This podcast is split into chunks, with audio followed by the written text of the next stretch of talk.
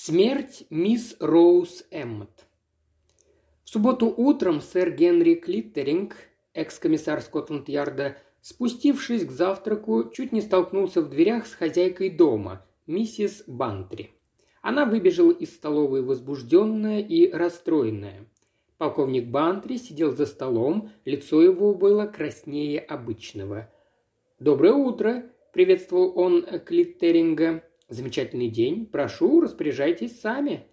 Сэр Генри сел. Ему была приготовлена тарелка с почками и беконом. «Долли немного расстроена сегодня», — пояснил полковник. «Я так и понял», — тихо сказал сэр Генри. Состояние миссис Бантри несколько озадачило его. Она была спокойной женщиной, не поддававшейся унынию. Сэр Генри знал за ней только одну страсть – сад – ее расстроила новость, которую мы узнали утром. Девушка из деревни, дочка Эммота, который держит синий кабан», — сказал полковник. «А, знаю, знаю. Да, хорошенькая девушка, и вот такая беда», — задумчиво проговорил полковник. «Обычная история. Я даже повздорил с Долли из-за этого. Глупо с моей стороны. Разве женщина может понять? Долли была полностью на стороне девушки. Вы знаете, как это у женщин. Мужчины скоты, все как один, и пошло-поехало. Но все не так просто, как может показаться. Не те времена. Девушки знают, на что идут. Парень, соблазнивший девушку, не обязательно злодей. Вероятность 50 на 50. Мне, например, нравится молодой Сандфорд. Скорее, этакий простак, чем Дон Жуан. Так этот Сандфорд и есть виновник всех бед? «Вроде бы он. Сам-то я точно не знаю», – признался полковник. «Все сплетни, болтовня. Так вот, точно не знают ничего и не собираюсь, как Долли, торопиться с выводами и разбрасываться обвинениями. Черт побери, надо же думать, что говоришь. Знаете, ведь следствие и все такое». «Следствие?» Полковник Бантри посмотрел удивленно. «Да. Разве я не сказал? Девушка-то утопилась. Вот из-за чего шум». «Неприятное дело», – нахмурился сэр Генри. «Конечно, неприятное. Несчастное. Такая была хорошенькая плутовка. Отец ее, конечно, тяжелый человек». «Где она утопилась?» «В речке, ниже мельницы. Там довольно быстрое течение». Полковник Бантри развернул газету, решив отвлечься от неприятных мыслей. Сэра Генри не слишком тронула деревенская трагедия – После завтрака он расположился в удобном кресле на лужайке, надвинул на глаза шляпу и принялся созерцать неторопливое течение местной жизни. Около половины двенадцатого на лужайку прибежала горничная. «Простите, сэр, пришла мисс Марпл и хотела бы вас видеть». «Мисс Марпл?» Сэр Генри встал и поправил шляпу. Визит удивил его. Он прекрасно знал невозмутимый характер этой дамы, ее удивительную проницательность. Он мог припомнить дюжину неразрешимых и гипотетических случаев, в котором эта типичная провинциальная старая дева находила единственно правильные объяснения. Сэр Генри питал глубокое уважение к мисс Марпл. Он был озадачен, что привело ее к нему. Мисс Марпл он нашел в гостиной. Она была взволнована. «Сэр Генри, я так рада, такое счастье, что я нашла вас. Надеюсь, вы простите меня. «Очень приятно», — сказал сэр Генри, беря ее за руку. «Боюсь, миссис Бантри вышла». «Да, я видела, как она разговаривает с Футитом, мясником», — подтвердила мисс Марпл. «Генри Футита вчера задавила машина, вернее, его собаку, э, такого гладкошерстого фокстерьера, довольно плодного и злобного. У этих мясников всегда, кажется, такие». «Да», — согласился сэр Генри. «Я рада повидаться с вами именно в отсутствие миссис Бантри», – продолжала мисс Марпл. «Я хотела поговорить с вами по поводу этого печального случая». «С Генри Футитом?» – спросил сэр Генри в некотором недоумении. Мисс Марпл бросила на него осуждающий взгляд. «Нет-нет, с Роуз Эммот. Вы, конечно, уже знаете». Сэр Генри кивнул. Бантри мне рассказал, весьма печально. Он был слегка задачен, Почему мисс Марпл понадобилось увидеть его по поводу Роуз Эммот? Мисс Марпл села. Сел и сэр Генри. Когда мисс Марпл заговорила, лицо ее стало очень серьезным. Быть может, вы помните, сэр Генри, как мы приятно проводили время, обсуждая загадочные случаи и находя им объяснение. Вы были столь любезны, что отметили некоторые мои успехи». «Да вы нас всех превзошли, мисс Марпл», – отозвался сэр Генри. «Вы проявили прямо гениальные способности добираться до истины, и вы всегда, насколько я понимаю, приводили какой-нибудь случай из деревенской жизни, который давал вам ключ к разгадке». Ваши слова дали мне смелость прийти к вам сейчас. Я чувствую, что если что-то скажу вам, вы, по крайней мере, не будете смеяться надо мной». Сэр Генри понял, что ей не до шуток. «Конечно, я не буду смеяться». «Сэр Генри, эта девушка, Роуз Эммот, она не утопилась. Ее убили. И я знаю, кто ее убил». Сэр Генри в полном изумлении секунды три безмолвствовал. «Это довольно серьезное заявление, мисс Марпл», – заметил сэр Генри. «Знаю, знаю, вот почему я и пришла к вам». «Но, дорогая мисс Марпл, вы обращаетесь не по адресу, теперь я просто частное лицо. Если вы располагаете сведениями такого рода, вам надо идти в полицию». «Думаю, что не могу этого сделать». «Почему же?» «Видите ли, у меня нет никаких на то оснований». «Выходит, это только ваша догадка?» Если угодно, можете считать так. Но на самом деле это совсем не так. Я знаю, я уверена, что знаю. Но если я приведу свои доводы инспектору Друиту, он просто посмеется, и, пожалуй, я не стала бы его винить за это. Очень трудно предугадать, как вы отнесетесь к своего рода особым свидетельствам. Например, мисс Марпл лукаво улыбнулась. Ну вот если я вам скажу, что знаю, почему некто Пизгуд приехав несколько лет назад на тележке продавать овощи, оставил моей племяннице вместо репы морковь. «Подходящая фамилия для торговца», – пробормотал сэр Генри. «Как я понимаю, вы находите какое-то сходство». «Я знаю человеческую природу», – сказала мисс Марпл. «Невозможно не знать человеческой природы, живя столько лет в деревне. Вопрос в том, верите вы мне или нет. Сэр Генри принимал решение быстро, не крутясь вокруг да около. Каким бы невероятным ни казалось заявление мисс Марпл, он тут же понял, что принимает его. «Я, безусловно, верю вам, мисс Марпл, но не совсем понимаю, чего вы от меня хотите. Зачем вы пришли ко мне?» «Я долго думала о случившемся», — сказал мисс Марпл, «но не решилась идти в полицию без каких-либо фактов, а фактов у меня нет. Я хотела попросить вас заинтересоваться происшествием. Инспектор Друид был бы польщен, я уверена, и, конечно, если дело пойдет, полковник Мелчет, главный констебль, тоже». Она умоляюще взглянула на него. «И какими данными вы снабдите меня для начала?» «Я решила, что напишу на бумажке имя убийцы», — сказала мисс Марпл, — «и отдам вам. И если после расследования окажется, что этот человек тут ни при чем, значит, я глубоко заблуждалась. Она замолчала, потом, вздрогнув, добавила.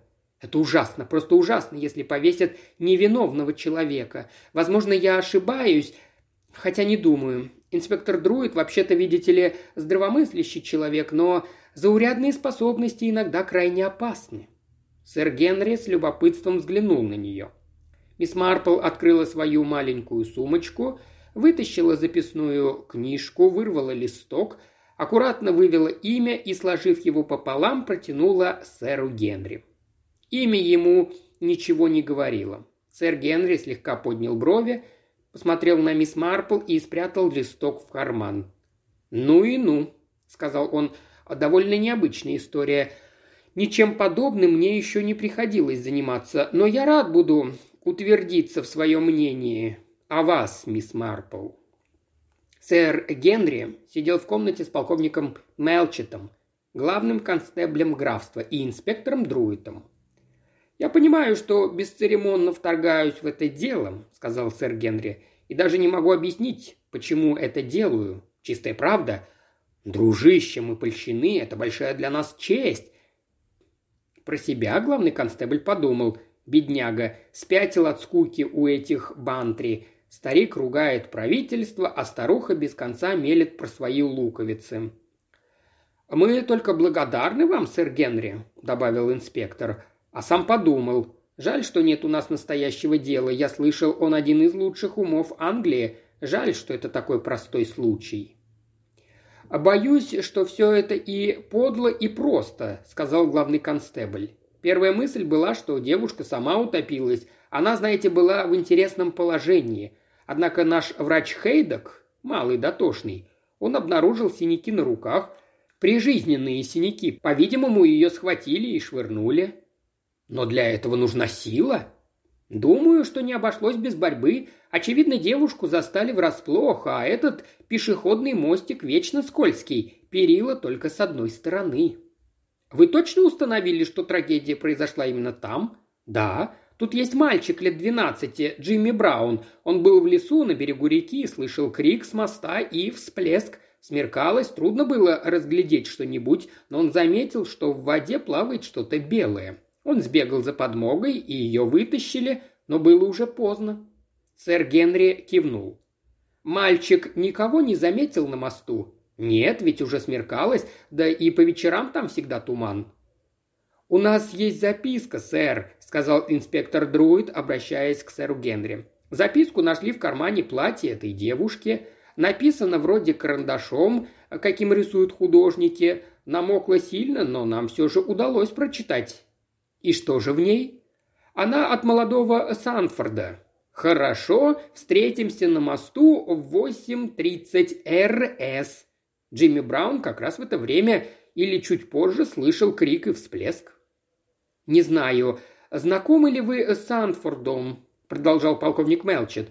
«Он здесь живет около месяца, один из тех молодых архитекторов, что возводят несуразные дома. Он строит дом для Аллингтона. Бог знает, как все это будет выглядеть. Внутри, наверное, эти новомодные штуки, стеклянный обеденный стол, стальные кресла, словом, не то, ни сё. Не характеризует этого малого Санфорда. В духе времени, знаете, никаких моральных устоев. «Совращение», – резюмировал сэр Генри. «Давно э, признанное преступление, хотя, конечно, не столь древнее, как убийство». «О да», – задумчиво произнес полковник Мелчет. «Может быть и так». «Мерзкое преступление», — сказал друид. «И все тут ясно, сэр Генри. Молодой Сандфорд совратил девушку и решил улизнуть назад в Лондон. У него там есть невеста, скромная молодая леди, они помолвлены, и он скоро женится на ней. Но, конечно, если она узнает об этом, дело его пропащее. Он встречается с Роуз на мосту, вечер туманный, поблизости никого, хватает ее за плечи и сталкивает молодой негодяй. Он должен получить по заслугам, вот мое мнение». Минуты две сэр Генри молчал. Он понимал, сколь сильно влияние местных предрассудков. Новомодный архитектор вряд ли мог пользоваться любовью в консервативной деревушке Сент-Мэри-Мид. «Я полагаю, этот Санфорд и был отцом будущего ребенка?» – спросил он. «Ну да, наверное», – подтвердил друид. Роуз Эммот рассказала обо всем отцу, думала, что Санфорд женится женится на ней. Как же дожидайся. Боже мой, подумал сэр Генри, словно в старомодной викторианской мелодраме. Невинная девушка, обольститель из Лондона, суровый отец, измена, не хватает только преданного деревенского влюбленного. Пожалуй, пора поинтересоваться и этим. «Неужели у девушки не было здесь молодого человека?» – спросил он у инспектора. «А вы имеете в виду Джо Эллиса, Джо хороший парень, плотник. Вот если бы она держалась Джо...» Полковник Мелчет кивнул в знак согласия. «Знай свое место», – жестко произнес он. «Как отнесся к этому Джо Эллис?» – спросил сэр Генри. «Никто этого не знает», – ответил инспектор. «Джо тихий парень, замкнутый. Что бы ни делала Роуз, он все прощал, прямо молился на нее. Все надеялся, что она вернется к нему. «Я бы хотел его увидеть», — сказал сэр Генри. «А мы как раз собираемся навестить его», — заметил полковник Мелчет. «Мы не исключаем ни одной версии. Я думаю, надо сначала побеседовать с Эммотом, потом с Санфордом, а уже потом с Элисом. Вас это устраивает, сэр Клиттеринг?» Сэр Генри заверил, что это его вполне устраивает. Они нашли Тома Эммота в синем кабане. Это был крупный дородный мужчина средних лет с хитрыми глазками и тяжелой челюстью. «Рад видеть вас, джентльмены. Доброе утро, полковник. Заходите». «Мы можем поговорить тут. Вам что-нибудь предложить, джентльмены? Нет? А как вам будет угодно. Вы пришли по поводу моей бедной дочери?»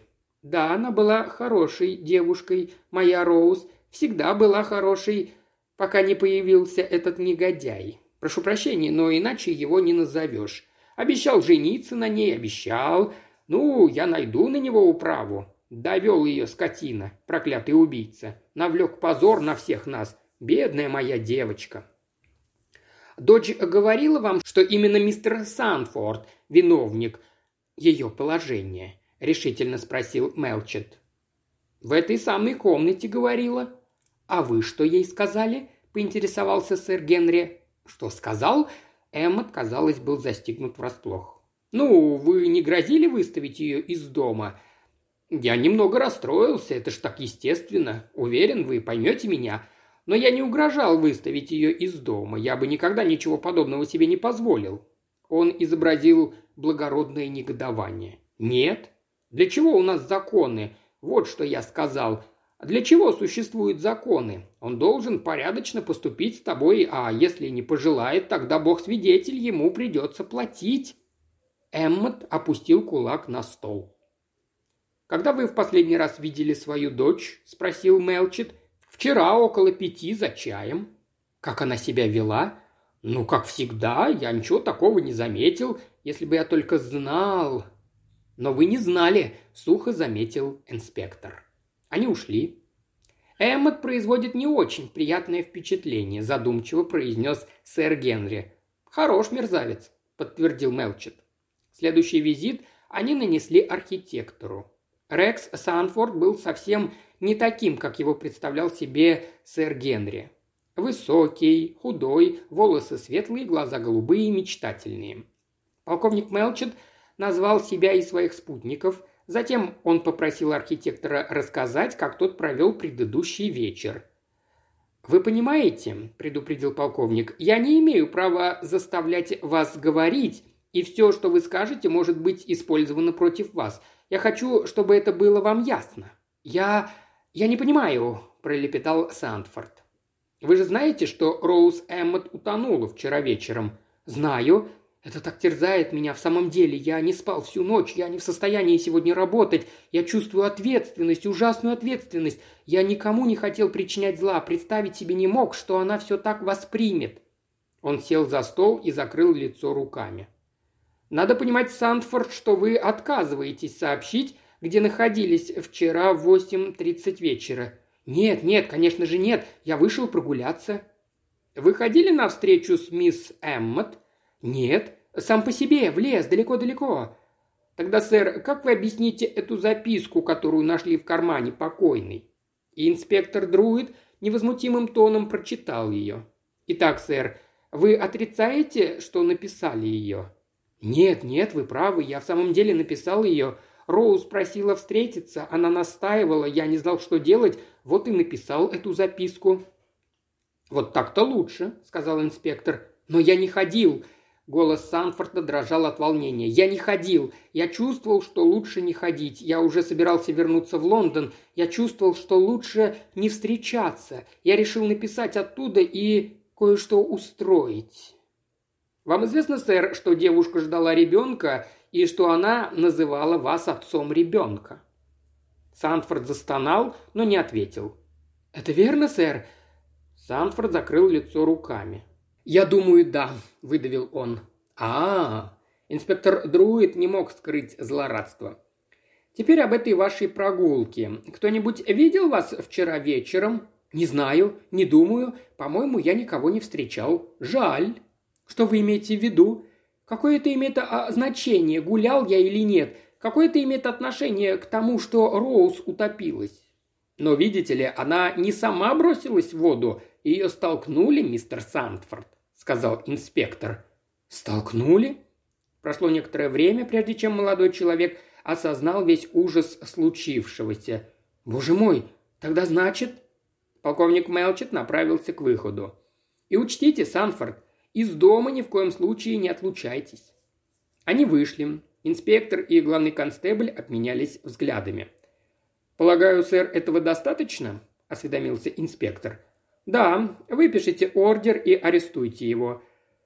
«Простите», — сказал сэр Генри, — «я оставил перчатки». Он вернулся в дом. Санфорд продолжал сидеть в той же позе, бессмысленно уставившись в пространство. «Я пришел», — обратился к нему сэр Генри, — «и хочу заверить вас, что постараюсь сделать все возможное, чтобы помочь вам.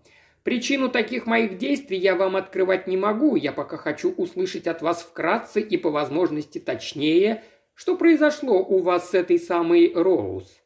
Она была такая хорошенькая, такая соблазнительная, и она сама прямо прилепилась ко мне. Как перед Богом говорю, это правда. А мне было здесь так одиноко, всем я тут пришелся не по душе, а она поразительно хорошенькая и знала, чего добивается. Вот так все и произошло. Она хотела, чтобы я женился на ней. Я не знал, что делать. Я обручен с девушкой в Лондоне. Если она когда-нибудь узнает об этом, все пропало. Она не поймет.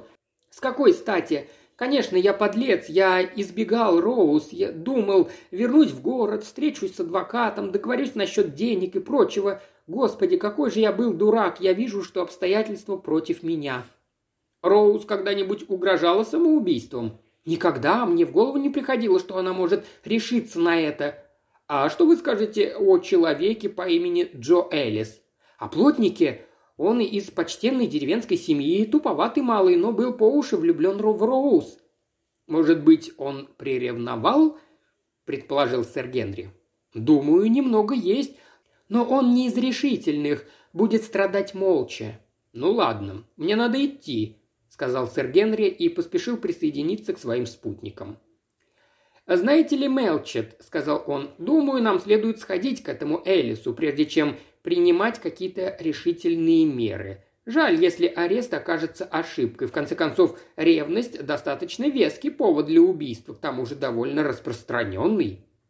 «Это, конечно, верно», – согласился инспектор. «Но Джо Элис не из таких, он и мухи не обидит. Почему? Никто не видел, чтобы он когда-либо вышел из себя, однако все же лучше спросить у него, где он был вчера вечером. Джо должен быть сейчас дома. Он снимает комнату у миссис Бартлетт, очень приличная особа вдова. Маленький коттедж, к которому они подошли, был безукоризненно чист. Крупная, плотная женщина средних лет открыла им дверь. «Доброе утро, миссис Бартлетт!» – приветствовал ее инспектор. «Джо Эллис дома?» «Минут десять, как вернулся», — ответила миссис Бартлетт. «А проходите, пожалуйста, господа». Она провела их в крошечную гостиную, заставленную чучелами птиц, фарфоровыми собаками и другими бесполезными вещицами. Торопливо пододвинула им стулья и крикнула «Джо, тут трое джентльменов хотят тебя видеть!» Из кухни отозвался голос «Иду, только почищусь!» «Может быть, вы присядете, миссис Бартлетт?» – обратился к ней полковник Мелчет. «О нет, сэр, и думать не смею», – смутилась миссис Бартлетт. «Вы считаете Элиса хорошим жильцом?» – спросил Мелчет беспечным тоном. «Лучшего и не надо, сэр. Спокойный молодой человек, спиртного капли в рот не берет, гордится своей работой, добрый, помогает по дому, смастерил мне вон те полки, повесил новый шкафчик на кухне, да мало ли еще чего требуется сделать в доме. Джо делает все охотно, ничего не требуя. Много ли таких молодых людей, как Джо, сэр?» «Какой-нибудь девушке, наверное, повезет», – небрежно бросил Мелчет. «Он ведь был влюблен в эту бедняжку, Роуз Эммот, не так ли?» Миссис Бартлетт вздохнула. Глаза б мои не видели. Молился на землю, по которой она ходила, а она и смотреть на него не хотела. «Где Джо проводит вечера, миссис Бартлетт?» «Обычно дома, сэр. Иногда занят какой-нибудь работой по вечерам, еще пытается заочно выучиться бухгалтерии». «Так-так. И вчера вечером тоже был дома?» «Да, сэр». «Это точно миссис Бартлетт?» – строго спросил сэр Генри. Она повернулась к нему. «Совершенно точно, сэр». «А был ли он дома что-то около восьми, восьми тридцати?» «Ну, конечно», – засмеялась миссис Барлетт. «Он почти весь вечер приделывал кухонный шкафчик, а я ему помогала». Сэр Генри посмотрел на ее улыбающееся лицо и ощутил первую муку сомнения.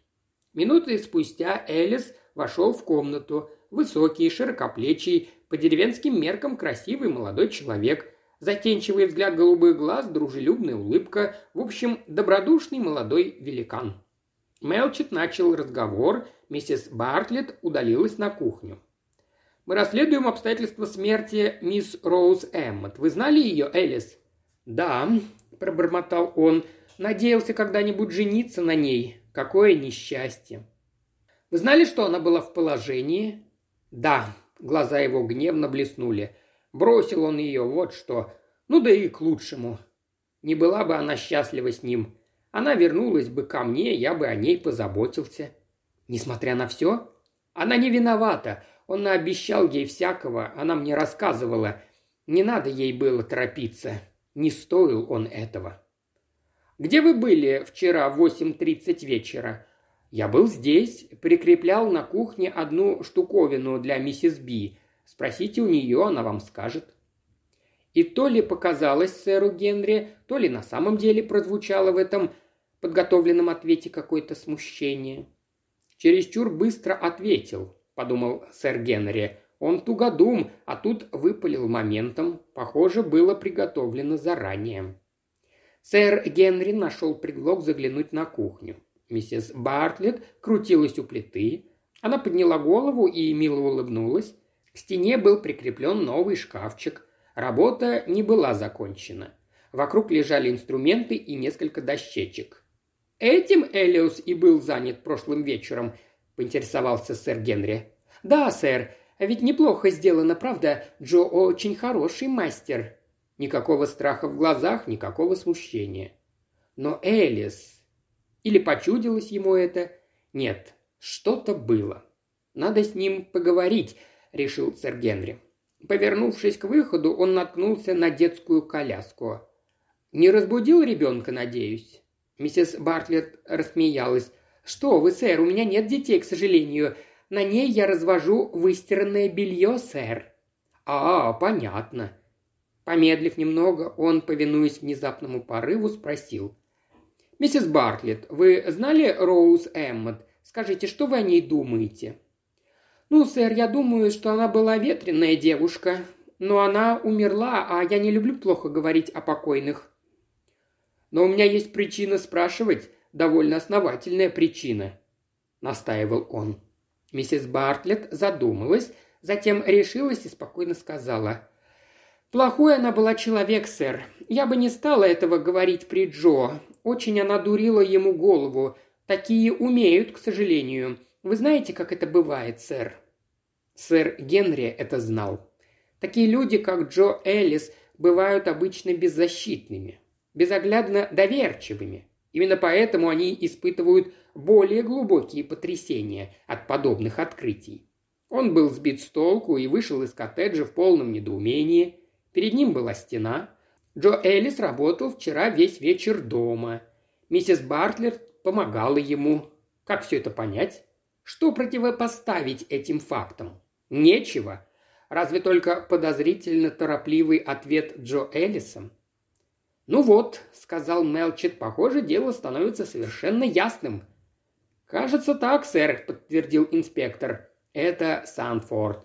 Ему теперь не выкрутится. Ясно, как божий день. По-моему, девица и отец Шантажировали его, денег у него не было, он боялся, что история дойдет до его невесты, отчаялся, ну и решился на такое.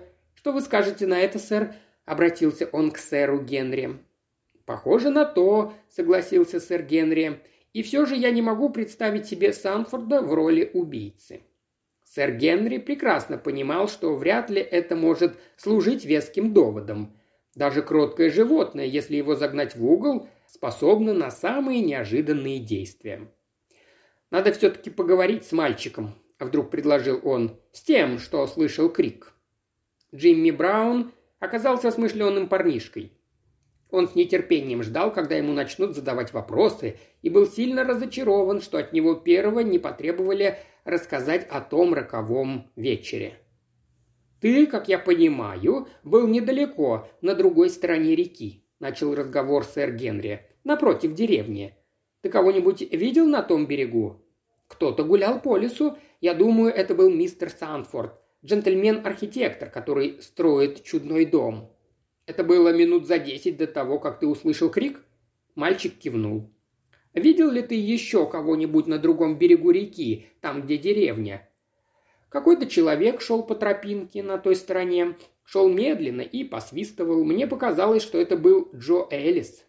«Как же ты мог узнать его? В тумане, в сумерках?» – резко спросил инспектор. «По свисту? Джо Элис всегда насвистывает одну и ту же песенку. «Хочу быть счастливым».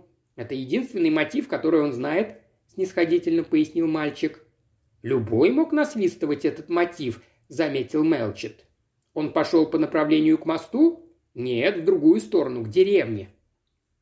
«Не думаю, что стоит проявлять интерес к этому неизвестному», – заключил Мелчет. «Ты слышал крики, всплеск воды, и спустя несколько минут увидел тело, плывущее вниз по течению.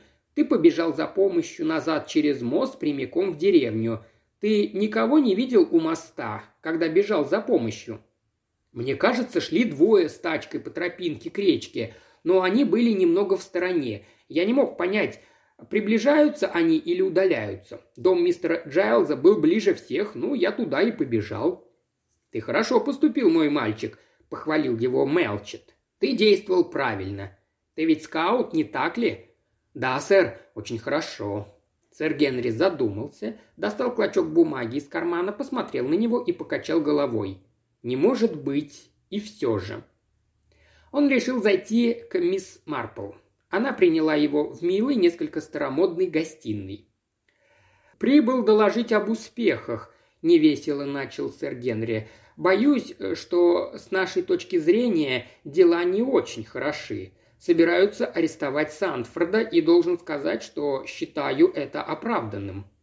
«Так значит, вы ничего не нашли в поддержку моей теории?» Мисс Марпл была взволнована. «Может быть, я была не права, совсем не права? У вас такой большой опыт». «Во-первых», — сказал сэр Генри, — «я сам не могу никак в это поверить, а потом мы сталкиваемся с неопровержимым алиби. Джо Эллис весь вечер прикреплял на кухне полки, а миссис Бартлетт наблюдала за его работой. Мисс Марпл глубоко вздохнула. «Не может быть», — возразила она, ведь это произошло в пятницу вечером». «В пятницу вечером?» «Да, в пятницу вечером. В пятницу миссис Бартлерт по вечерам развозит белье заказчикам». Сэр Генри откинулся на спинку стула. Он вспомнил, что мальчик Джимми рассказывал о насвистывающем человеке. Да, все сходится. Он поднялся, с жаром пожимая руку мисс Марпл. «Кажется, я знаю, что делать», – заявил он. «По крайней мере, можно попробовать». Пять минут спустя он снова появился в коттедже миссис Бартлетт, где в маленькой гостиной среди китайских собачек встретился с Джо Эллисом. «Вы солгали нам, Элис, о прошлом вечере», – твердо сказал он. «Вас не было на кухне, и вы не вешали шкаф между восьмью и восьмью тридцатью. Вас видели на тропинке у моста за несколько минут до того, как была убита Роуз Эммот». Элис окаменел. «Она не была убита? Нет, я ничего не мог сделать. Она бросилась сама, она потеряла голову, я бы никогда не тронул ее». «Тогда зачем вы солгали?» – не отступал сэр Генри. «Я испугался. Миссис Бартлетт видела меня там. Когда потом мы узнали, что произошло, ну, она подумала, что это может плохо для меня кончиться. Мы решили, я скажу, что работал здесь. Она редкий человек, редкий, она всегда так добра ко мне». Ни слова не говоря, сэр Генри вышел из комнаты на кухню. Миссис Бартлетт мыла посуду. «Миссис Бартлетт», — обратился он к ней, — «я знаю все. Думаю, вам лучше признаться, если вы не хотите, чтобы Джо Эллиса повесили за то, чего он не совершал. Нет? Я вижу, не хотите. Расскажу вам тогда, что случилось. Вы пошли разводить белье из стирки, встретили Роуз Эммот. Вы знали, что она бросила Джо и крутит с этим приезжим, и вот она попала в беду. Джо готов прийти к ней на помощь, готов жениться, если она согласится. Вы возненавидели эту девицу. Вы не могли допустить, чтобы эта никудышная девчонка увела у вас мужчину. Вы женщина сильная, миссис Бартлерт. Вы схватили девушку за плечи и столкнули в реку. Через несколько минут вы встретили Джо Эллиса.